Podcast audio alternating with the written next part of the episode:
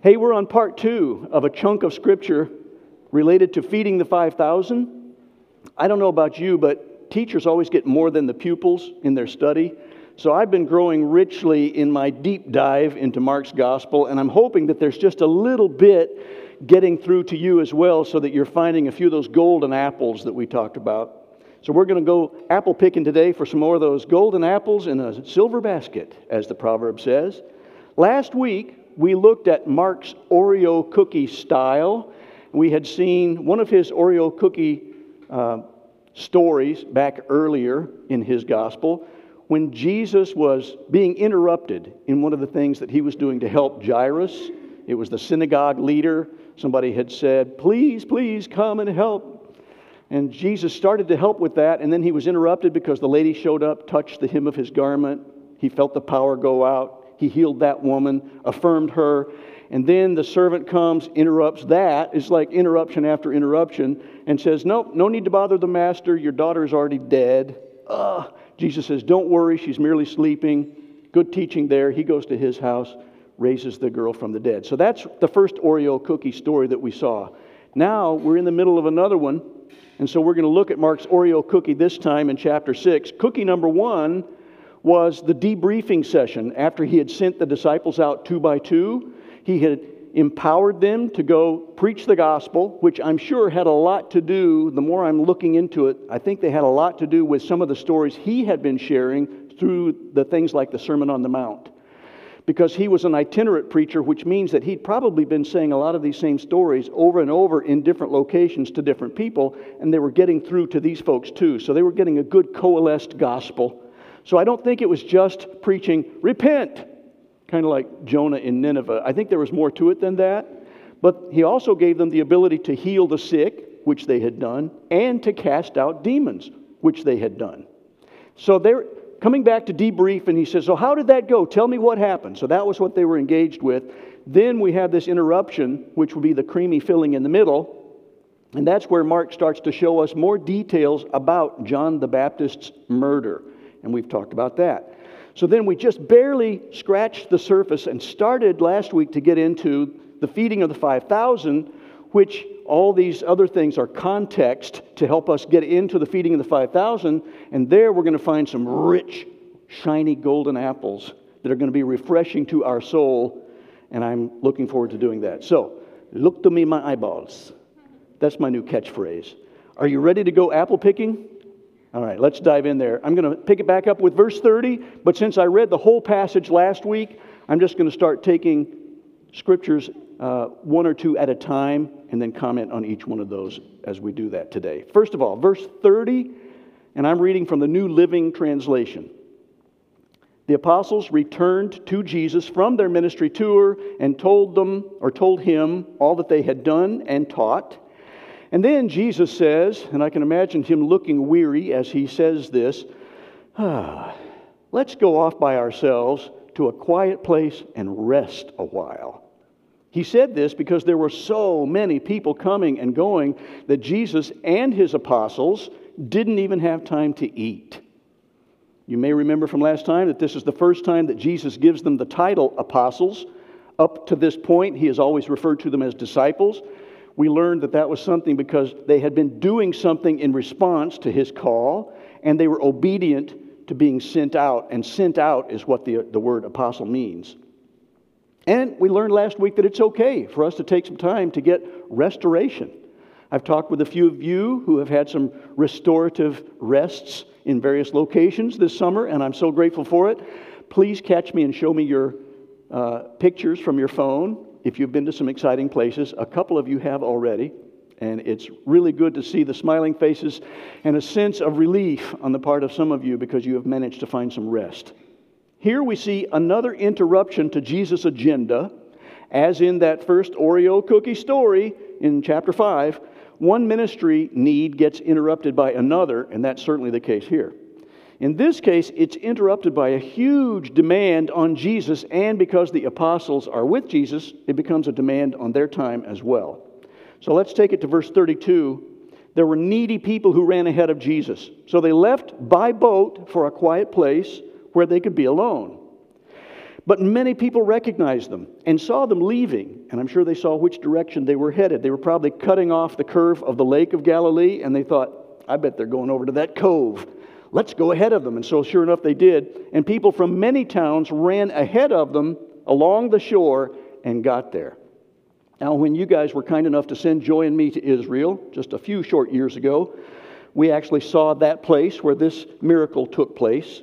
Uh, it's still considered the traditional spot because it's grassy area. There was enough flat ground that was almost like an amphitheater, not the one where he did those other parables from the boat. This would actually be the feeding place.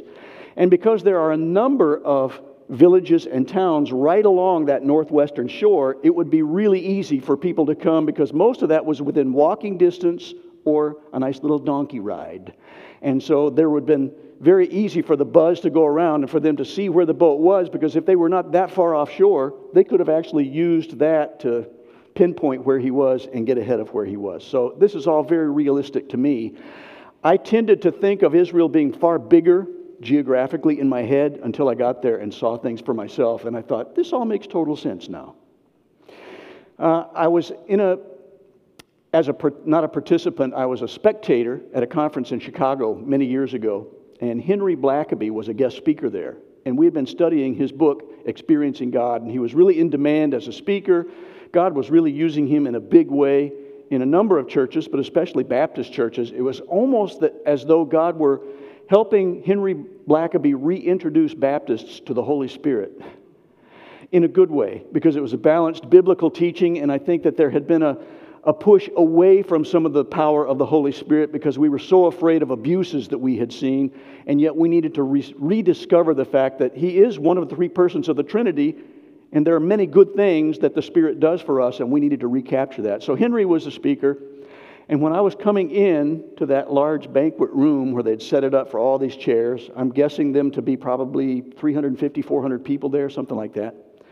And I saw Henry Blackaby coming in too, and I thought, oh, there he is and he was preparing to speak. Now, I'm a pastor, so I'm used to that. I, I, know what it's like to be going through all the things in your head as you're trying to approach a time when you're supposed to speak, and you're thinking, okay, Lord, am I going to get this right? Please help me to remember that, and I need to make sure that I'm doing that.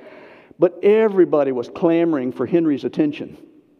And one man in particular did not have the spiritual gift of tact, shall we say. Because he ran up to him and goes, Well, Henry, you're a tough man to get a hold of, let me tell you. He said, I've been trying like crazy to get a hold of you, and I just keep getting a runaround. Do you not want to be caught, or what's the deal? He was just basically, well, he was rude. and Henry was so gracious.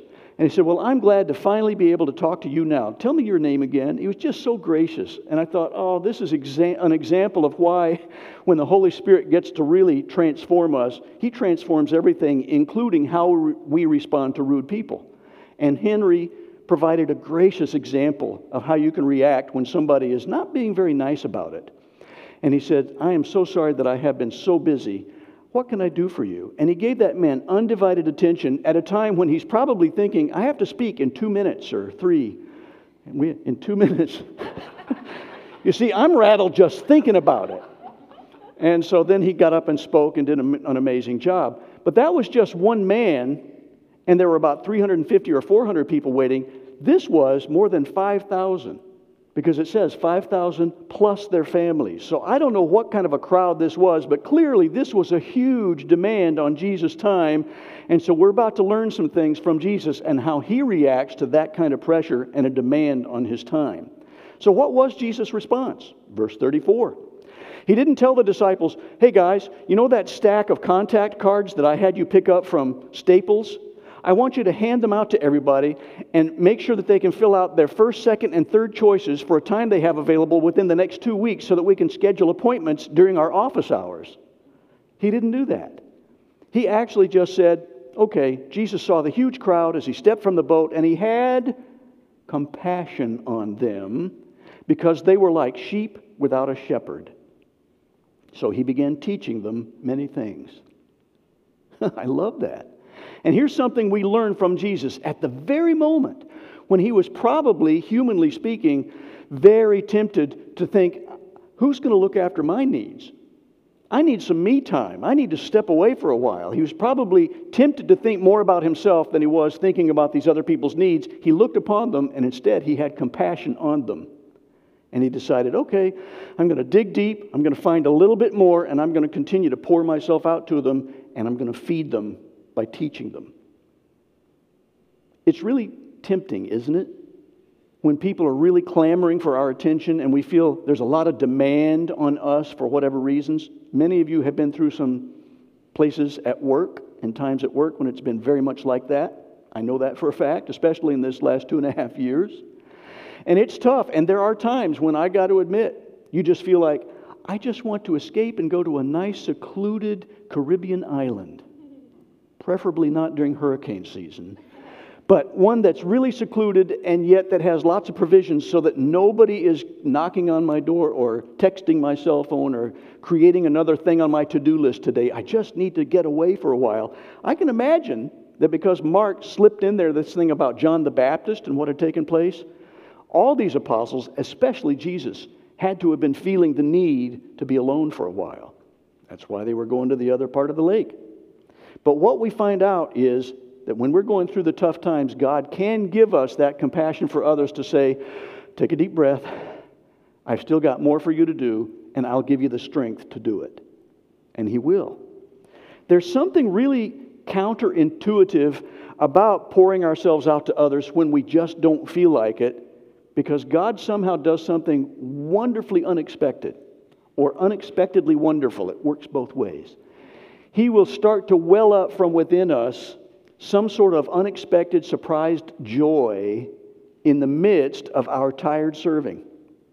I've found that happen when I feel like, okay, God, I'm going to have to drag myself out again, and I don't feel like it. I was thinking that I was all put up for the night, but I got this other little ministry need, and I'm going to go take care of it. And then I kind of pray my way through it, and when I get into that ministry need, He just starts to well up from within me, this living water. I think we become like artesian wells and he, even though we're operating from a dry well, he says, That's okay. I'm the source of living water. You're not. And so you're just going to be the conduit, and I'm going to bubble this up enough from within you that you're still going to be able to slosh all over those people with some living water, and you're going to be a blessing to them. And as you see them being blessed, I'm going to give you some blessing too. And then you drive home after that ministry experience, and you're thinking, God, you are so good. Because I probably would have said, nah, let's do this another day, but you gave me the strength to pour myself out one more time. And look, you're bringing me joy. Isn't that incredible? He does that for all of us. Well, why was Jesus compassionate? Look to me in my eyeballs. This is where it starts to get good because it's a theological point that starts to point to something about Jesus' identity and we're going to get us into a little bit of an apologetics note in a few minutes as well. It's found in the second part of verse 34. Why was he so compassionate? Because they were like sheep without a shepherd. Where have we heard that before? That sounds familiar, I hope. Well, here's one of those golden apples, and Mark's going to do some polishing of this golden apple for us, found nestled in this silver basket of context in the Oreo cookie. It's a weird analogy, I know, but it's all there for us, wrapped up in Mark's gospel. The people who had clamored for Jesus' attention had plenty of religious leaders. There were rabbis, there were Pharisees, there were Sadducees, the ones that didn't believe in a resurrection, so they were so sad, you see. And then there were those who were in the Sanhedrin, and there were those who were the synagogue leaders. So they had lots of leaders, but it becomes apparent not too many shepherds. You've heard that phrase there are too many cooks in the kitchen, too many chefs. Everybody wanted to be a leader, but not too many people wanted to be servant leaders as shepherds. And Jesus is starting to point that out to them. Here's a cautionary tale that we see right out of the headlines. I get this weekly newsletter from Christianity Today, and I started following about eight years ago the demise of a huge church movement out on the West Coast. And I started to see some rumblings, and oh, there's an investigation, and this isn't looking good. There was a guy who had become quite famous in evangelical circles and had created a multiple campus church, thousands of people and suddenly he's under investigation. His elders are saying that there are things like pride issues and autocratic leadership styles and a quick temper, and he's not open to criticism or critique. And they were starting to really become concerned about that. He had sort of a my way or the highway mentality. And this ought to be a little bit of a clue to us. He had earned the nickname in public media as the cussing preacher.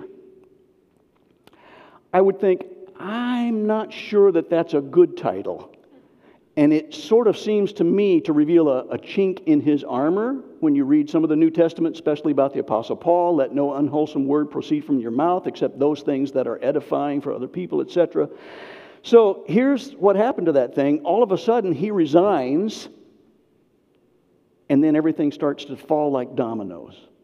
They had more people that started to leave. At first, it was a trickle, and then it just poured it out. And then, one by one, these other campuses folded until there was nothing. Not the church planting network that they had started, thousands of people involved, not to mention the people that had been looking in through media of various types. And it was all just vaporized in a couple of years.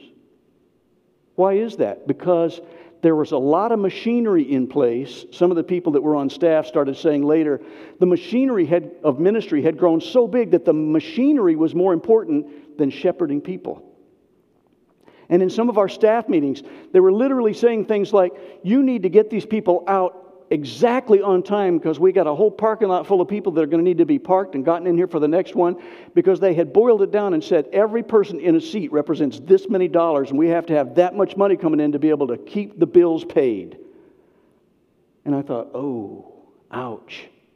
I think they lost sight of their real purpose. And obviously they did. And so everything fell like dominoes. The church and its many campuses are history now. And I can't help but wonder how many people may have been so burned in those experiences that they just walked completely away from organized religion, put that in quotes, altogether. Because they saw more examples of people who were so mixed up in what our real purpose was all about. There are a lot of leaders in that organizational structure, but there weren't too many shepherds. And a few of those shepherds that tried to speak up got squelched by a person who was not a shepherd in his own heart. That's what had happened in the Jewish religious community. Things were the very same back then in first century AD. Many leaders, few shepherds. In Israel, our tour guide, Irit, who was from Israel, said, There's a saying in our country three Jews, five opinions. She said, There are a lot of people who have strong opinions and they love to argue and they like to be important and they want to be the leaders. And I've always seen that, and we see it in scriptures. That's what happened with the nation of Israel. There were people who kept taking them away from being strongly connected with God, and they kept trying to do things their own way by being leaders but not shepherds. And each time we get this cautionary tale, as we see in much of the Old Testament, we need to recognize ooh, what do I do about that? Instead of just saying, yeah, those bad Israelites, shame on them, instead we need to say, uh oh, God, what do you have for me about that? Am I open to the blinding white, searing light that you shine inside that clay pot to reveal the cracks of my character? Because integrity means that all the cracks are sealed. And as we grow to be more like Christ, He's sealing more and more of those cracks. But if there's still some cracks in there, he wants to deal with us in those areas. And so we need to say, Am I being too autocratic? Am I being too harsh? Am I being too legalistic? Am I being a servant leader who's willing to lay down my life for the sheep, for those that I'm trying to be an example to, as Jesus did for me? I think that's the cautionary note for us. Now, here's an important note, too, and I want to find this balance that we see in Jesus' life. Christianity does have rules. And you hear me a lot talking about how we need to avoid legalism, but we got to balance that out because I'm not saying that we need to jettison the rules. That's not at all what Jesus did. Remember when he had that woman caught in adultery? He said, Where are your accusers? Neither do I accuse you, but now go and sin no more. So he still had rules, and there are still rules in Scripture for us. But we need to make sure that the relationship with God is what motivates everything that we do rather than just checklists of do's and don'ts. And if you don't do it my way, then you're wrong. So I'm not suggesting that freedom in Christ gives us license to do whatever we want because God will bless it. I'm saying that a relationship with a loving, living God will drive us to want to do the right things because there are still rules. There are rules in every relationship. Parents, didn't you have some rules when your kids were growing up? I hope so. You needed to. Your job is to keep them safe and to keep them alive for another day. Man, when they're two, three years old, your job is just to keep them alive. Marriage, if you don't believe me that marriage doesn't have rules, just ask my wife. It's important. You know, we put the clothes in the hamper.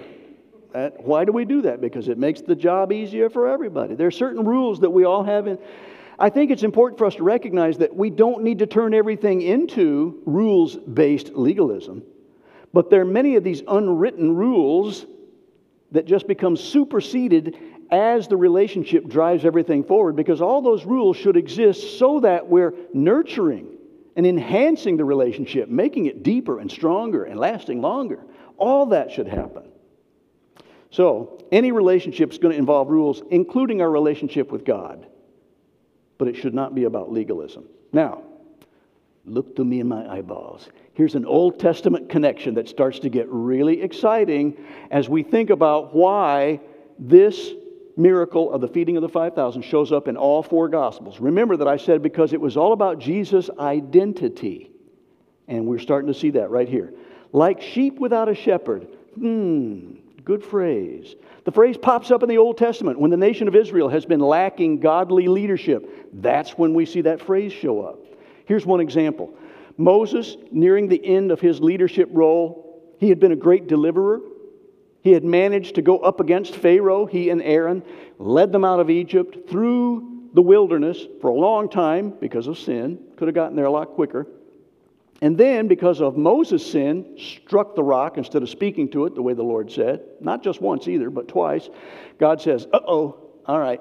I'm not going to kill you, Moses. He didn't say that, but I'm saying that uh, according to other religions, they would look at that and say, I'm surprised that God was so gracious that he didn't just strike him dead for disobedience.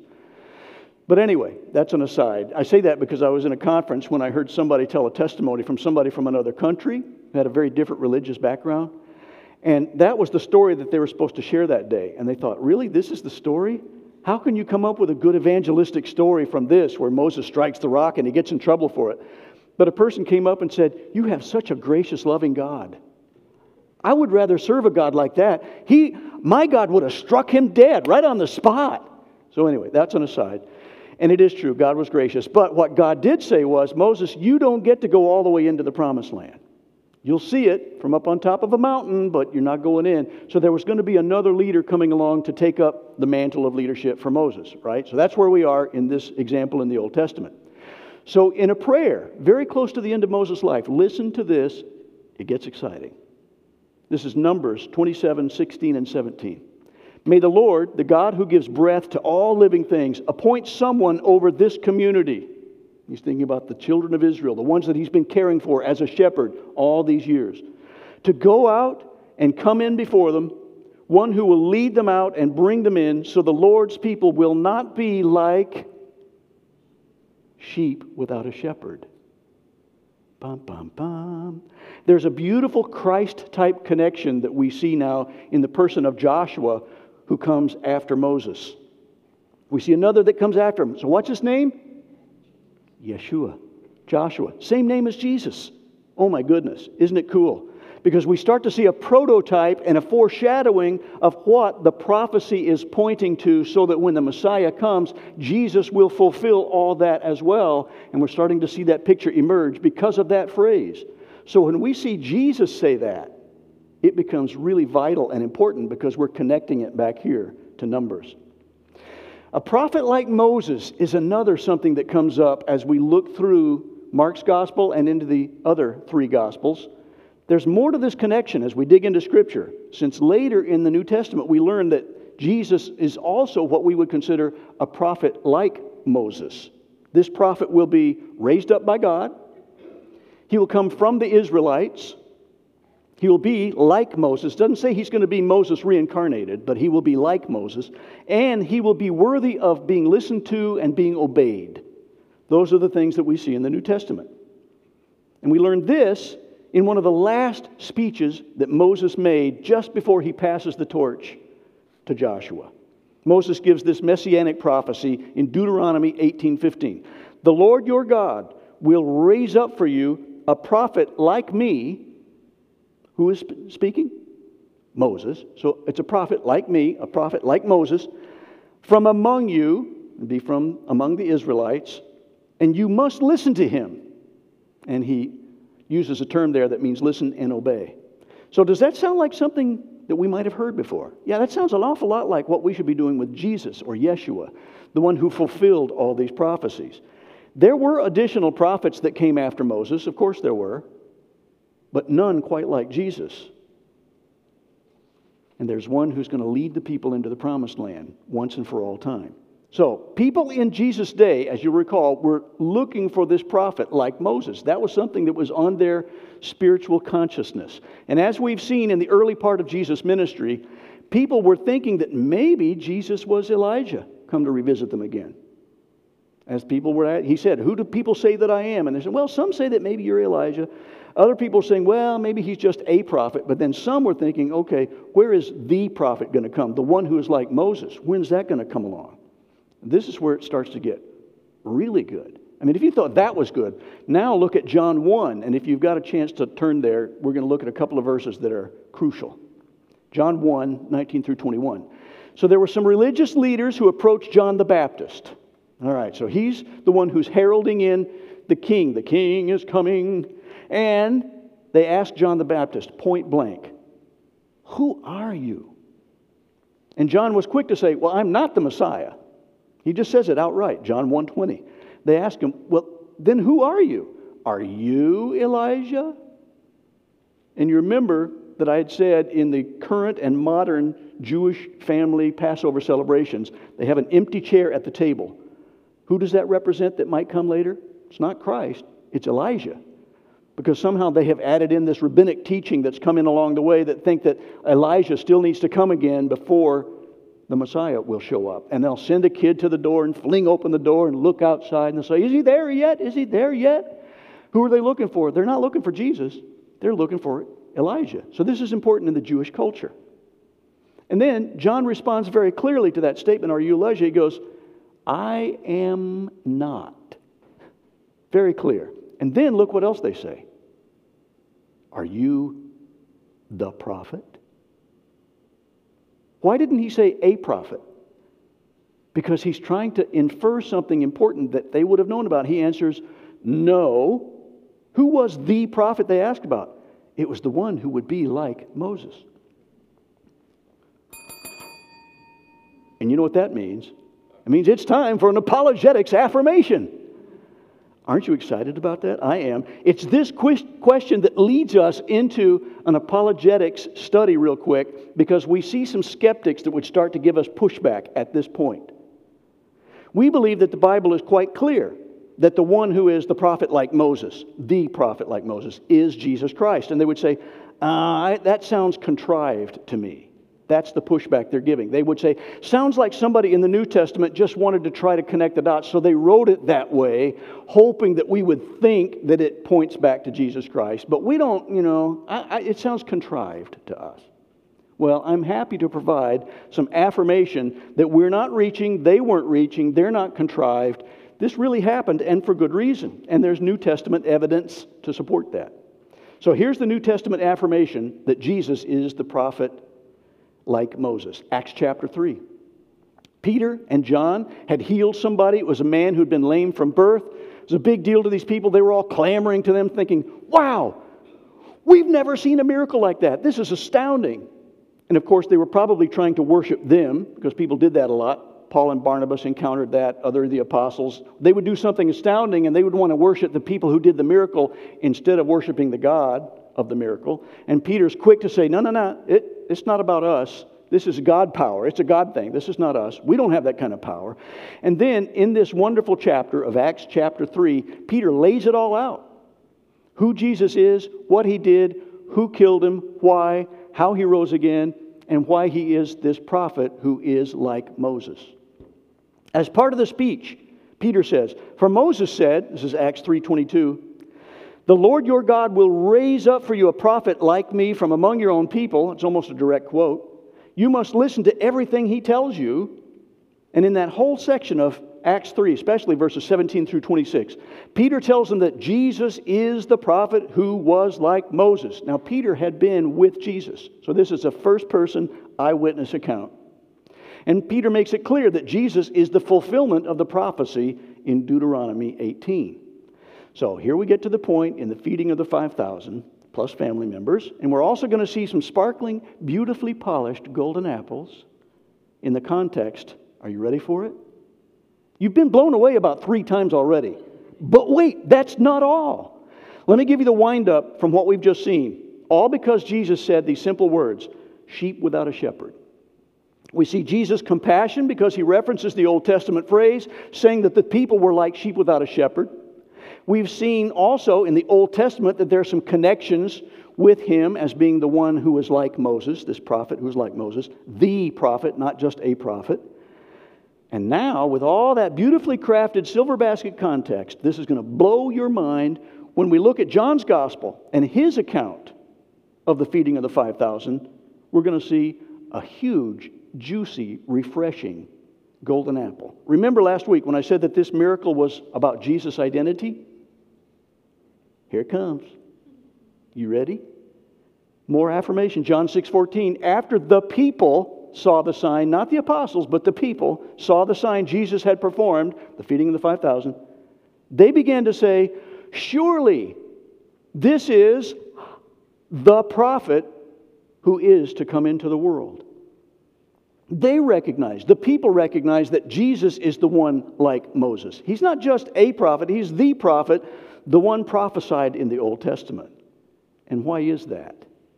This is where it gets so good.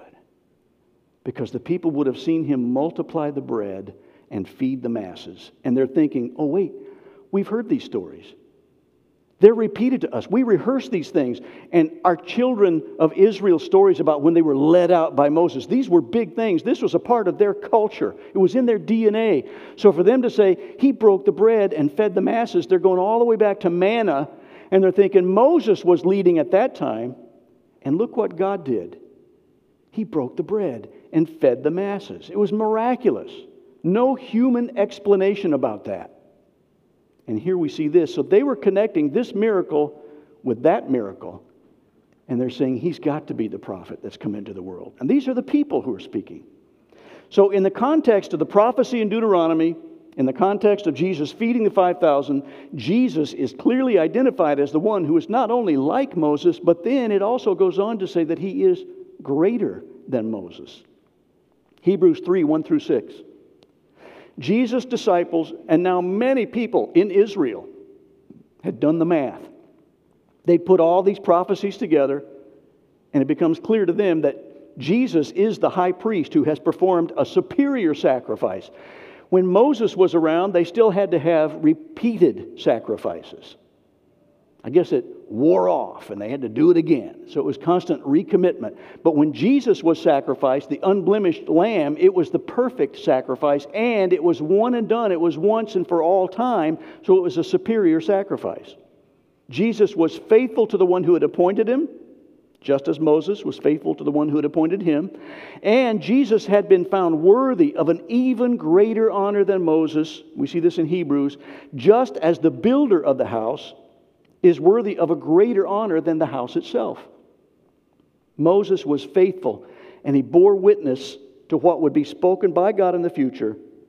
But Christ, so says Hebrews, is faithful as the Son over God's house. And then wait for the other shoe to drop. Who's the house? We are. The church. We are those living stones that Peter had talked about, being built together and shaped so that we become the dwelling place of God. And he deserves a greater honor than the house itself. And it's an amazing coalescence of all these things from the Old Testament leading all the way up into the New Testament Jesus' death, burial, and resurrection, the apostles. They do all these things and start to see new meaning as Jesus continues to teach them, not only through his words, but especially through these miracles, because they all teach. And it teaches about his identity. He's the one, he's the bread of life, he's the one who's greater than all the others. It's not just a prophet, it's not just a good teacher. He is the Son of God and the only one capable of doing what he does for us. And so he is worthy of our respect. He needs to be listened to, and we should obey him. John 6 51, Jesus is that living bread. So, what is Jesus giving them when he has compassion on them? He feeds them. It's one of the things a shepherd does. They lead and they feed, and he was feeding them by teaching them the truths from the Word. Isn't it great that we still have that same Word available to us? What have we been doing in this last 40 minutes? We've been feasting on the riches of His Word and becoming more personally involved in this God who loves us enough to give Himself up for us and to multiply the bread and feed the masses.